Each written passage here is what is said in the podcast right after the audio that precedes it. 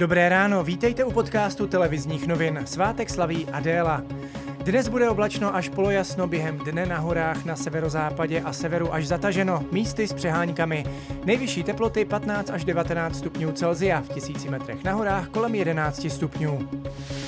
Ministr průmyslu a obchodu a současně šéf rezortu dopravy Karel Havlíček je v karanténě. Minulý týden totiž přišel na ministerstvu do kontaktu s člověkem, u něhož byla následně potvrzena nákaza koronavirem.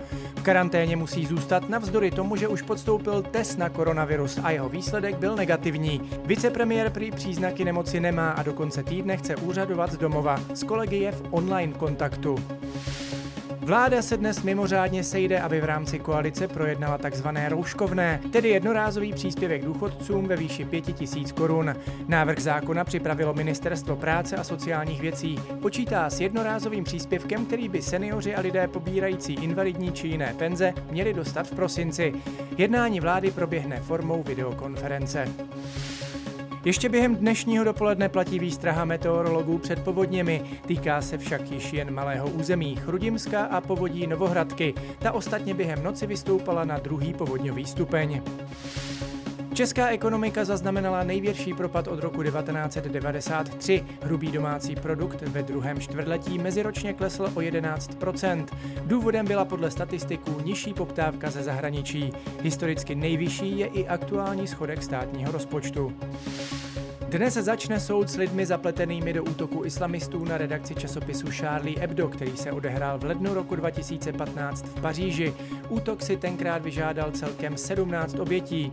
Před soudem tak stanou lidé, kteří útočníkům poskytli zbraně a další vybavení. Hlavním cílem útoku byla redakce časopisu, která vydala karikatury proroka Mohameda. Vedení redakce se teď chystá karikatury vydat znovu.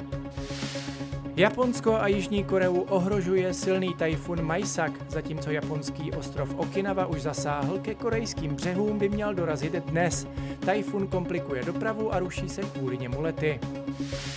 Podle polských biskupů jsou gejové, lesby, bisexuálové a další členové LGBT komunity nemocní. Chtějí je proto uzavřít do speciálních klinik, kde by se ze své orientace mohli léčit.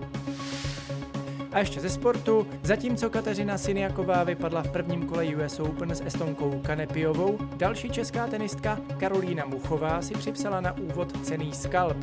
Porazila legendární 40-letou Američanku Venus Williamsovou a postupuje. To je z dnešního podcastu Televizních novin vše. Mějte fajn den.